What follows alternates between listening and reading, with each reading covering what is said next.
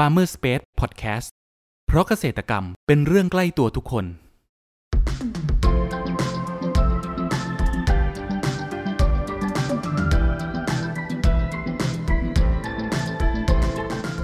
สวัสดีครับ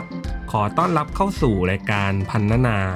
รายการที่จะทำให้คุณผู้ฟังได้สำรวจ และทำความรู้จักผลผลิตทางการเกษตรชนิดต่างๆ จากการสัมภาษณ์ผู้ผลิตไทยโดยตรง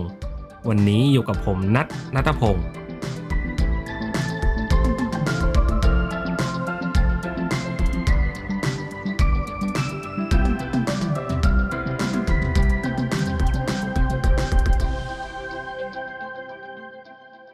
คุณผู้ฟังครับ ดอกดาวเรืองเป็นดอกไม้ที่คุ้นตาคนไทยมาแต่ช้านาน เพราะเป็นดอกไม้ที่ปลูกได้ง่าย มีสีสันที่สวยสดใสสะดุดตา ตามความเชื่อของคนโบราณ จะเชื่อกันว่าการปลูกไว้ในบ้านนั้น จะช่วยนำเงินทองให้เข้ามา ช่วยหนุนนำให้ชีวิตมีความเจริญรุ่งเรือง เนื่องจากมีสีเหลืองทองนั่นเอง นอกจากจะเป็นดอกไม้มงคลแล้ว ดอกดาวเรืองเองยังเป็นพืชสมุนไพรที่ช่วยบำรุงสายตา มีสรรพคุณช่วยดูแลผิว สามารถนำสารสกัดจากดอกดาวเรืองมาแต้มสิว แก้ปัญหาริ้วรอยบนผิวพรรณได้ทว่าดอกดาวเรืองนั้น จะมีสรรพคุณเหล่านี้ได้ ยังต้องมีสรรพคุณทางยาและประโยชน์เพื่อสุขภาพอีกเพียบเลยนะครับและกว่าจะมาเป็นดอกดาวเรืองให้พวกเราได้ใช้ประโยชน์กันนั้น เกษตรกรเขามีวิธีการปลูกการดูแลอย่างไรกันบ้างสำหรับครั้งนี้เราได้รับเกียรติจากเจ้าของดีธรรมดา บายทุ่งดาวเรืองภูเรือ จังหวัดเลย ขอเสียงปรบมือต้อนรับพี่อุ่มด้วยนะครับ ครับก่อนอื่นครับให้พี่อุ่มครับช่วยแนะนำตัวเพิ่มเติมให้กับคนผู้ฟังรู้จักหน่อยครับผมค่ะ สวัสดีค่ะ ชื่ออุ๋มนะคะ ชื่อนางสาวนาริดีทองวัดค่ะ ตอนนี้ก็ทำเกษตรแปรรูปรวมถึงทำอ่าโรงเรือนอัจฉริยะค่ะปลูกดอกดาวเรืองอยู่ที่จังหวัดเลยค่ะอืมครับพูดถึงดอกดาวเรืองครับพี่อุ่มทำไมพี่อุ่มถึงมาสนใจในการปลูกดอกดาวเรืองได้ครับช่วยเล่าให้ฟังหน่อยครับ คือจริง ๆ แล้วเอ่อการปลูกไม้ดอกไม้ประดับเนี่ยค่ะมันเป็นอาชีพที่ทำกันมาตั้งแต่รุ่นพ่อแม่ของพี่แล้วค่ะ ก็คือตั้งแต่เราจำความได้เนี่ยพ่อแม่ก็คือประประกอบอาชีพทำไม้ดอกไม้ประดับเลยค่ะ ทีเนี้ยอ่าพอเราตั้งใจจะกลับมาอยู่ที่บ้านนะคะ เมื่อก่อนก็คืออยู่กรุงเทพเนาะเรียนจบทำงานที่อยู่กรุงเทพอะไรเงี้ยค่ะ เราก็เลยคิดว่าเราจะกลับมาทำอะไรเราเราเลยนึกว่าอ้อสิ่งหนึ่งที่บ้านเรา มีดีแล้วก็แตกต่างกว่าที่อื่นก็คือเรื่องของการเพาะปลูกไม้ดอกไม้ประดับเนี่ยแหละค่ะ ก็เลยกลับมาแล้วก็เริ่มทำไม้ดอกไม้ประดับตั้งแต่ตอนนั้นอืมพูดถึงดอกดาวเรืองครับ พี่อุ่มเขามีค่ะกี่สายพันธุ์แล้วครับ แล้วปัจจุบันที่ฟาร์มของพี่ปลูกอยู่เป็นสายพันธุ์ไหนครับผมอ่าจริง ๆ แล้วอะค่ะ ดาวเรืองหลัก ๆ เนี่ย มันจะมีอย่างอย่างไทยก็มีพันธุ์พื้นบ้านใช่ไหมคะอ่า แล้วก็มีพันธุ์ฝรั่งเศส มีพันธุ์อเมริกันอย่างเงี้ยค่ะ แต่ว่าดาวเรืองที่เราเพาะปลูกกันอยู่ทั่วไปในประเทศไทยอะค่ะอ่า ในแบบของรูปที่เขาเรียกว่าทำธุรกิจของดอกดาวเรืองเนาะหมายถึงทั้งเป็นอ่าดาวเรืองตัดดอกที่ใช้ในการทำพวงมาลัยพวกเนี้ยหรือเป็นดาวเรืองประดับแบบแบบถุงที่ผู้เรือทำอันเนี้ยจะเป็นพันธุ์อเมริกันลูกผสมค่ะ เพราะว่าอืมอ่ามันมันจะให้ดอกดกแล้วก็ขนาดต้นเนี่ยไม่สูงเกินไปค่ะ ครับค่ะอ๋อ แสดงว่าที่ฟาร์มของพี่อุ่มก็เป็นพันธุ์ผสมของอเมริกันใช่ไหมครับผมใช่ค่ะ พูดถึงวิธีการปลูกดอกดาวเรืองเนะครับพี่อุ่มที่ฟาร์มของพี่อุ่มนี้ค่ะเป็นการปลูกดาวเรืองยังไงบ้างครับ ช่วยอธิบายให้ฟังหน่อยครับผมก็คือเมื่อก่อนนะคะจะเป็นการเพาะปลูกแบบอ่าเหมือนเหมือนชาวบ้านทั่วไปเลยค่ะ คือเริ่มก่อนก็คือทำเป็นไม้ถุงเนาะทำเป็นไม้ถุงเพื่อเพื่อทำไปประดับตามตามเขาเรียกว่าอะไรมีพิธีการต่างๆนะคะงานสำคัญตกแต่งสถานที่พวกเนี้ยค่ะเพ ราะว่าภูเรือจะทำต้นไม้ในลักษณะนี้ครับ ทีนี้พอเราทำไปเรื่อยๆ เราค้นพบว่า เออตลาดของดอกดาวเรืองเนี่ยมีความไม่แน่นอนมากๆ เพราะว่าเนื่องจากตัวดอกดาวเรืองเนี่ยค่ะเขาจะว่าเอาไปกินก็ไม่ได้เนาะครับผมแล้วแถมยังเป็นพืชล้มลุกอายุสั้นอีกก็คือ พอมีระยะเวลาการขายการปลูกอยู่แค่ช่วงหนึ่งแล้วหลังจากนั้นเนี่ยก็คือถ้าขายไม่ทันเนี่ยก็คือบานแล้วก็ทิ้งเลย โดยที่ไม่สามารถ ทำทำอะไรกับมันได้อะค่ะ มือไม่มีการแปรรูปไม่มีอะไรทั้งนั้นอะไรเงี้ยฉะนั้นเนี่ยมันพอพอมันเป็นตลาดลักษณะนี้เนี่ยความเสี่ยงมันก็เลยสูงมากครับ คือถ้าได้ขายก็ถือว่าโชคดีไปเลย แต่ถ้าไม่ได้ขายปุ๊บเนี่ยก็คือขาดทุนร้อยเปอร์เซ็นซึ่งตัวพี่เองเนี่ยก็เคยประสบปัญหานั้นมาเหมือนกันอ๋อก็คือขายใช่รอบนั้นรู้สึกว่าเราจะใช้ปลูกเพื่อเพื่อใช้ในในอ่า พิธีการสำคัญวิธีการหนึ่งแต่ปรากฏว่าพิธีการนั้นเนี่ยอ่าไม่ได้จัดอ๋อเมื่อถูกเมื่อราชการ cancel ไปไม่มีคำสั่งให้จัดปุ๊บเนี่ย เราปรากฏว่าเราต้องทิ้งทั้งล็อตแบบโอ้อ่าสองใช่ค่ะสองสามแสนต้นอะคือขาดทุนก็เป็นล้านเหมือนกันโอ้โหอันนั้นก็เป็นจุดเปลี่ยนใช่ค่ะ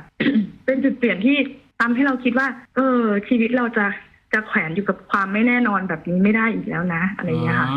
อืมอืม แต่แต่ใจเราอะ เราก็ยังคิดว่า เออ ในเมื่อสิ่งเนี้ยมันมันมันเป็นเหมือน signature ของภูเรือก็คือไม้ดอกไม้ประดับครับ แล้วแล้วถ้าไม่ใช่แค่เราแล้วถ้าเกษตรกรคนอื่น อย่างอย่างรุ่นแม่เราเอง ถ้าเขาเลิกไปเนี่ยแล้วเขาจะไปทำอาชีพอะไร ซึ่งก็คงไม่พ้นเกษตรไปทำไร่หรืออย่างอื่น ซึ่งที่อื่นๆก็ทำอยู่แล้วอย่างเงี้ยค่ะ เราก็เลยคิดว่าสุดท้ายเราจะทำยังไงให้ให้เรายังประกอบอาชีพทำไม้ดอกไม้ประดับได้อยู่ แต่ว่าความเสี่ยงมันต้องน้อยลงกว่านี้อืม ก็เลยนึกถึง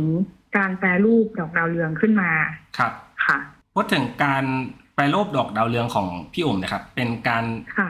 นำดอกดาวเรืองมาแปรรูปเป็นผลิตภัณฑ์อะไรบ้างครับพี่คือตอนแรกเลยเนี่ยอย่างที่พูดถึงว่าตอนแรกเลยเนี่ยดาวเรืองที่เราที่เราเหลือเนี่ย มันเป็นดาวเรืองเหลือทิ้งคิดออกไหมคะเพราะว่าคือปลูกเราไม่ได้ขายแล้วมันก็บานเป็นทุ่งสีเหลืองทองแบบสุดลูกหูลูกตาแบบนั้นนะคะเราเราเลยคิดว่าเราจะทำยังไงกับ เรียกตอนนั้นตอนนั้นเรียกมันว่า ขยะขยะดอกดาวเรืองดีกว่าเนาะตรงนี้ดีอืมก็เลยลองลองค้นเสิร์ชตาม Google ดีว่าทำอะไรกับมันได้บ้างก็ค้นพบว่าอ๋อมันมันเอามาย้อมผ้าได้ อ่า ใช้สีธรรมชาติย้อมผ้าจากดอกดาวเรือง ตอนนั้นก็ตากเลยค่ะ จริงจังเลยคือแบบตากลองลองตากแบบเอาง่ายที่สุดเลยก็ตากแดดเนาะแล้วก็เริ่มเริ่มทำเอามาย้อมผ้าอะไรเงี้ยเราเริ่มศึกษาเรื่องการย้อมผ้า ก็ก็ถือว่ามันก็แก้ปัญหาได้ส่วนหนึ่ง แต่แต่สุดท้ายแล้วก็คือเราทำมาเรื่อยๆ ก็สองสามปีเราก็คือตอนนี้ก็ยังทำอยู่นะคะ แต่ว่าเราค้นพบว่ามันต้องไม่ใช่ไม่ใช่การปลูกเพื่อให้มันกลายเป็นขยะค่ะ แล้วเอามาแปรรูปแล้วถ้ามันแล้วเราลองเปลี่ยนอย่างอื่นล่ะ ถ้ามันเกิดจากความตั้งใจปลูกเพื่อที่จะให้มันเป็นอย่างใดอย่างหนึ่งได้เนี่ย เราควรจะปลูกให้มันเป็นอะไร ก็หาค้นหาข้อมูลเพิ่มเติมก็ค้นพบว่าตัวดอกดาวเรืองเองเนี่ยก็มีสารสำคัญนะคะ ที่มีประโยชน์ หลาย ๆ ชนิดนะคะ ที่แบบอ่ากินเข้าไปร่างกายได้รับแล้วก็ อ่า มันมันจะมีประโยชน์พวกเนี้ยก็ค้นพบว่าตัวสารตัวหนึ่งที่สำคัญนะคะ ก็คือตัวลูทีน ซึ่งอืมตอบโจทย์กับยุคสมัยนี้มาก เพราะว่าผู้คนใช้สายตาในการอามองโทรศัพท์คอมพิวเตอร์เยอะพวกเนี้ยค่ะ แล้วทำให้อ่าจอประสาทตาเนี่ยพัง ซึ่งตัวดอกดาวเรืองเนี่ยมันมันมีสารสำคัญชนิดนี้แหละที่ที่อ่าแก้ปัญหาให้กับร่างกายตรงส่วนนี้ได้ค่ะอืมก็เลยเริ่มทำชา ทีนี้อะไรปักหลักเลยว่าโอเค เราจะปลูกปลูกอย่างจริงจังเพื่อที่จะทำชาดอกดาวเรืองนี่แหละค่ะ อ๋อ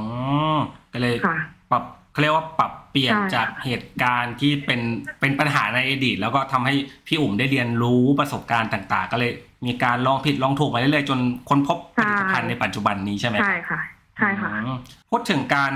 ปลูกดอกดาวเรืองเนะครับพี่อุ่มเราใช้เวลาปลูกเขาเนี่ยนานไหมครับกว่าจะเริ่มเก็บดอกได้ครับพี่เพื่อนำมาแปรรูปอะครับ ก็โดยโดยเฉลี่ยแล้วอะค่ะ ดอกดาวเรืองจะมีอายุระหว่างตั้งแต่เพาะเมล็ดถึงเก็บเกี่ยวได้เนี่ยหกสิบวัน แล้วก็เขาจะออกดอกให้เราเก็บเกี่ยวได้ประมาณหนึ่งเดือนนะคะ โดยทั่ว ๆ ไปอืมแล้วก็ด้วยความที่เป็นพืชล้มลุกก็จะตายไป แล้วก็ต้องปลูกใหม่ครับค่ะ โดยประมาณจะอยู่ประมาณนี้อ๋อแต่ใช่ค่ะ แต่พอดีว่าพอพอพี่อะค่ะ ใช้ใช้เทคโนโลยีเอ่อเรื่องโรงเรือนอัจฉริยะเข้ามาเนี้ยครับผมอ่าเรามีการควบคุมสภาวะต่างๆ ทั้งเรื่องดินน้ำแล้วก็อากาศนะคะ ความชื้นอะไรอย่างเงี้ยพวกค่ะ พวกเนี้ยค่ะทำให้เราสามารถสามารถเก็บเกี่ยวดอกดาวเรืองได้นานขึ้นถึงสองเดือนนะคะอ๋อใช่ก็คือผลผลิตก็เพิ่มขึ้นด้วย ก็เพิ่มขึ้นด้วยใช่ไหมครับ ใช่ทั้งเรื่องของปริมาณ แล้วก็เรื่องของคุณภาพคือทุกอย่างเพิ่มขึ้นทั้งหมดค่ะอืมแสดงว่าโรงเรียนอัจฉริยะที่พี่อุ๋มพูดให้ฟังเนี่ยครับ ก็เป็นโรงเรียนค่ะที่สามารถเอ่อเขาเรียกว่ามีการวางทั้งระบบน้ำแล้วก็ระบบปุ๋ยด้วยใช่ไหมครับพี่ใช่ค่ะ คือคือทุกอย่างทำงานผ่านระบบทั้งหมดก็คือ ระบบน้ำก็จะมีการตั้งตั้งเวลาให้น้ำตามช่วงเวลาที่เหมาะสม แล้วก็ปริมาณน้ำที่เหมาะสมค่ะ แล้วก็มีการวัดความชื้นในโรงเรือน ความชื้นในดินพวกเนี้ยค่ะ เพื่อที่จะควบคุมทุกอย่าง ให้อยู่ในสภาวะที่อ่าเหมาะสมกับดาวเรืองที่สุดโดยที่เราใช้ประสบการณ์ของเราก่อนว่า เมื่อก่อนตอนที่เราปลูกในระบบปกติเนี้ยดาวสภาพแบบไหนอากาศแบบไหนที่ดาวเรืองชอบเนี่ยค่ะ เราก็เอาประสบการณ์เนี่ยมาถ่ายทอดลงในโรงเรียนอัจฉริยะให้เขาควบคุมดาวเรืองในแบบที่ เราคิดว่ามันควรจะเป็นอย่างนี้สมบูรณ์ที่สุดอืมพูดถึงวัสดุที่นำมา ทำเป็นโรงเรือนเนี่ยครับพี่หงมีเขาเรียกว่ามีราคาต้นทุนนี้ที่สูงไหมครับคือพี่เองเนี่ยทำมาประมาณสักสี่ปีแล้วอะค่ะ ก็ตอนนั้นอาจจะมีราคาค่อนข้างสูงอยู่เนาะคือ ในเรื่องของระบบหรืออ่าระบบน้ำระบบไฟแล้วก็โปรแกรมพวกนี้ค่ะ ยังสูงอยู่แต่ แต่ว่าปัจจุบันเนี่ยก็น่าจะมีราคาถูกลง แล้วก็มีโปรแกรมสำเร็จรูปให้เราเลือกใช้ได้ง่ายขึ้น ตอนนั้นก็รู้สึกว่า ลงทุนไปประมาณห้าแสนกว่าบาทค่ะ ในการทำโรงเรือน เป็นขนาดเท่าไหร่ครับโรงเรือนครับพี่โรงเรือนเป็นขนาดสิบหกคูณยี่สิบเมตรค่ะอ๋อสิบหกคูณยี่สิบเมตร ใช่ค่ะก็กว้างพอสมควร ปัจจุบันมีกี่โรงเรือนครับตอนนี้ครับ ตอนนี้ทำสองโรงเรือนค่ะอ๋อสองโรงเรือน สามารถเก็บผลผลิตได้ทั้งปีเลยไหมครับพี่อุ๋มอ่า ปีหนึ่งอะค่ะ แต่ละโรงเนี้ยจะทำจะปลูกได้สี่รอบ ซึ่งมันก็จะจะสลับ สับเปลี่ยนกันพอดีอะค่ะ หมายถึงว่าเอาออกจากโรงนี้แล้วก็มาเก็บโรงนี้ต่ออย่างเงี้ยค่ะ ผลผลิตต่อรอบก็คืออ่าโรงเรือนหนึ่งเนี้ยได้ได้หกร้อยกิโลกรัมสด แล้วก็เป็นหกสิบกิโลกรัมแห้งค่ะอ๋ออันนี้เป็นต่อรอบในการเก็บแต่ละโรงเรือนเลยใช่ไหมครับใช่ค่ะ อืมคุณผู้ฟังครับ เรามาพักฟังสิ่งที่น่าสนใจกันก่อน แล้วมาพูดคุยกันต่อในช่วงต่อไปกับ Farmer Space Podcast เพราะเกษตรกรรมเป็นเรื่องใกล้ตัวทุกคน มันหมดยุคแล้วที่ต้องเดินทางไปเช็คผลผลิตกับเกษตรกร มันหมดยุคแล้วที่ต้องคอยปวดหัวกับการวางแผนการจัดซื้อ มันหมดยุคแล้วที่ต้องยุ่งยากกับการสำรวจราคาสินค้าเกษตร ถึงเวลาแล้วที่คุณจะบอกลาวิธีเดิมเรา ขอเสนอครอปเปอร์ตัวช่วยจัดหาผลผลิตทางการเกษตรสำหรับภาคธุรกิจ เราจะช่วยวางแผนและยังช่วยสำรวจราคาผลผลิตจากฟาร์มเกษตรกรทั่วประเทศได้อย่างสะดวกและรวดเร็ว เดี๋ยวเรามาฟังเสียงจากผู้ใช้งานจริงกันครับ หลังจากที่ได้ลองใช้บริการแล้วเป็นยังไงบ้างครับ คุณซาร่า มันสุดยอดมากเลยค่ะจอร์จตั้งแต่บริษัทเราใช้ครอปเปอร์แล้วก็ไม่ต้องจ้างพนักงานเพิ่ม แถมฝ่ายจัดซื้อยังรองรับออเดอร์ลูกค้าได้มากขึ้น และไม่น่าเชื่อเลยว่ามันทำให้ลูกค้าประทับใจเรามากจริงๆเลยค่ะจอร์ดากสนใจที่จะใช้บริการในการจัดหาผลผลิตทางการเกษตร สนใจติดต่อได้ที่ 093 317 1414 ย้ำ 093 317 1414 เรื่องจัดหาผลผลิตไว้ใจครอปเปอร์ ขอต้อนรับคุณผู้ฟังเข้าสู่ Farmer Space Podcast ในช่วงครึ่งหลังนี้นะครับ พูดถึงผลิตภัณฑ์ที่พี่อุ่มเล่าให้ฟังมาในเบื้องต้นครับ ปัจจุบันเนี่ยครับ มีราคาจำหน่าย ยังไงบ้าง แล้วก็จำหน่ายตามช่องทางไหนบ้างครับ มีทั้งออฟไลน์แล้วก็ออนไลน์เลยไหมครับ ใช่ค่ะ ก็ในส่วนของอตัวดอกดาวเรืองเนี่ยค่ะ ที่เราปลูกในโรงเรือนอัจฉริยะ แล้วก็มีการเพิ่มขึ้นแสงสีแดงเนาะเพื่อที่จะเพิ่มสารลูทีนให้กับดอกดาวเรืองอะค่ะครับ อันเนี้ยเราเราจะขายกิโลกรัมละสามพันบาทค่ะ อ่า อันเนี้ยโดยที่เออเรามีการขายทั้งออฟไลน์ก็คือเป็นที่สวนเราเองที่ฟาร์มเราเองกับ เป็นการขายออนไลน์ผ่านช่องทาง Facebook แล้วก็มีผ่านแพลตฟอร์ม Shopee ค่ะอืมในมุมมองของพี่เองครับ พี่คิดว่า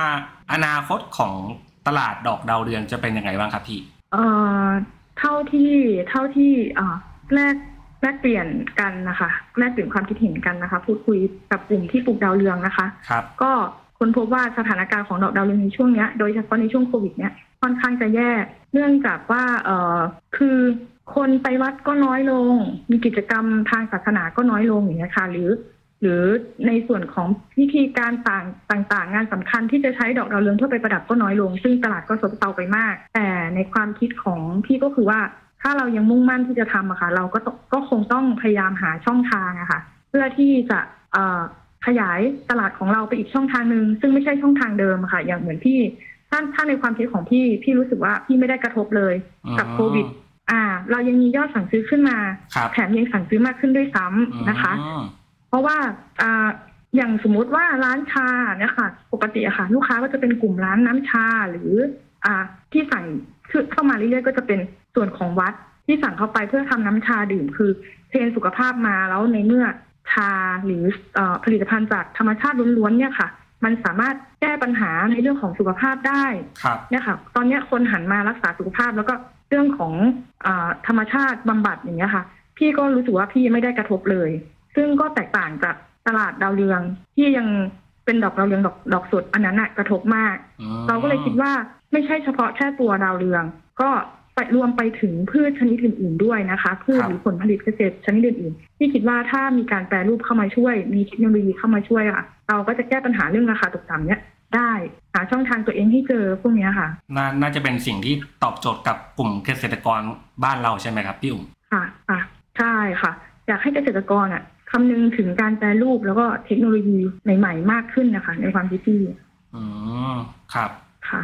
แล้วถ้ามีคุณผู้ฟังที่ฟังเราสนทนากันนะครับพี่อุ๋มเกิดไอเดียค่ะเอ๊ะอยากลองปลูกดอกดาวเรืองอย่างพี่อุ๋มบ้างเนี่ยครับค่ะควรจะค่ะเริ่มต้นยังไงดีบ้างครับเอ่อคือถ้าเริ่มแล้วก็ทำเลยค่ะ ยิ่งถ้าเป็นยุคสมัยนี้นะคะ ข้อมูลต่างๆเนี่ยไม่ได้หายากเลยเพียงแค่พิมพ์เข้าไปใน Google นะคะ ก็จะเจอวิธีการปลูกหรือเอ่อขั้นตอนวิธีการรักษา หรือแม้กระทั่งอาจจะเจอพี่เองเพื่อที่จะโทรเข้ามาและเปลี่ยนประสบการณ์หรือขอความรู้ ขอเกร็ดเล็กเกร็ดน้อยในการทำดอกดาวเรืองก็ได้นะคะอ่าแต่สิ่งหนึ่งที่ต้องทำเลยคือแบบเกษตรนะคะไม่ได้ง่ายก็คืออยากอยากให้ทำด้วยความตั้งใจอะค่ะ ถ้าเกิดตั้งใจแล้วมุ่งมั่นก็คิดว่าอ่าจะสำเร็จแน่นอนอืมครับ และตัวพี่อุ๋มเองครับ พี่อุ๋มจะขยายธุรกิจนี้เป็นยังไงต่อบ้างครับ ก็ถ้าเกิดว่าเอ่อมันถ้าเกิดว่า ทำไปแล้วก็เหมือนกับว่ามีทำไปเรื่อยๆอะค่ะแล้วก็มีช่องทางตลาดมากขึ้น ก็คิดว่าจะขยายเพิ่มขึ้นเรื่อยๆ ตามตามช่องทางการตลาดที่ที่เราขายได้ค่ะอ๋อครับผมสุดท้ายนะครับอยากให้พี่อุ๋มครับฝากค่ะช่องทางการติดต่อของฟาร์มนะครับ ว่าอยู่ที่ไหนครับ แล้วก็สามารถติดตามได้ตามช่องทางไหนบ้างครับผมเอ่ออ่าค่ะ ก็สามารถอ่าเดี๋ยว เป็นเบอร์โทรก่อนนะคะ เบอร์โทรผมเองก็เบอร์ศูนย์แปดแปดศูนย์สองหนึ่งสี่สี่ห้าหกนะคะ อีกครั้งหนึ่งนะคะศูนย์แปดแปดศูนย์สองหนึ่งสี่สี่ห้าหกหรือติดตามได้ที่ Facebook Page นะคะ ดีธรรมดาบายทุ่งดาวเรืองภูเรือค่ะ ครับผมครับ คุณผู้ฟังวันนี้นะครับ พวกเราก็ได้ฟังสาระความรู้นะครับ และเทคนิคต่างๆ เกี่ยวกับการเพาะปลูกดอกดาวเรืองนะครับ ตั้งแต่การดูแลระหว่างปลูก การให้น้ำให้ปุ๋ยจนกระทั่งเก็บเกี่ยวและแปรรูปขายให้กับผู้บริโภคอย่างพวกเรา หวังว่าจะเป็นประโยชน์กับคุณผู้ฟังไม่มากก็น้อยนะครับสำหรับครั้งนี้ครับ ขอบคุณพี่อุ๋มจากจังหวัดเลยมากนะครับขอบคุณครับค่ะขอบคุณค่ะ สวัสดีค่ะ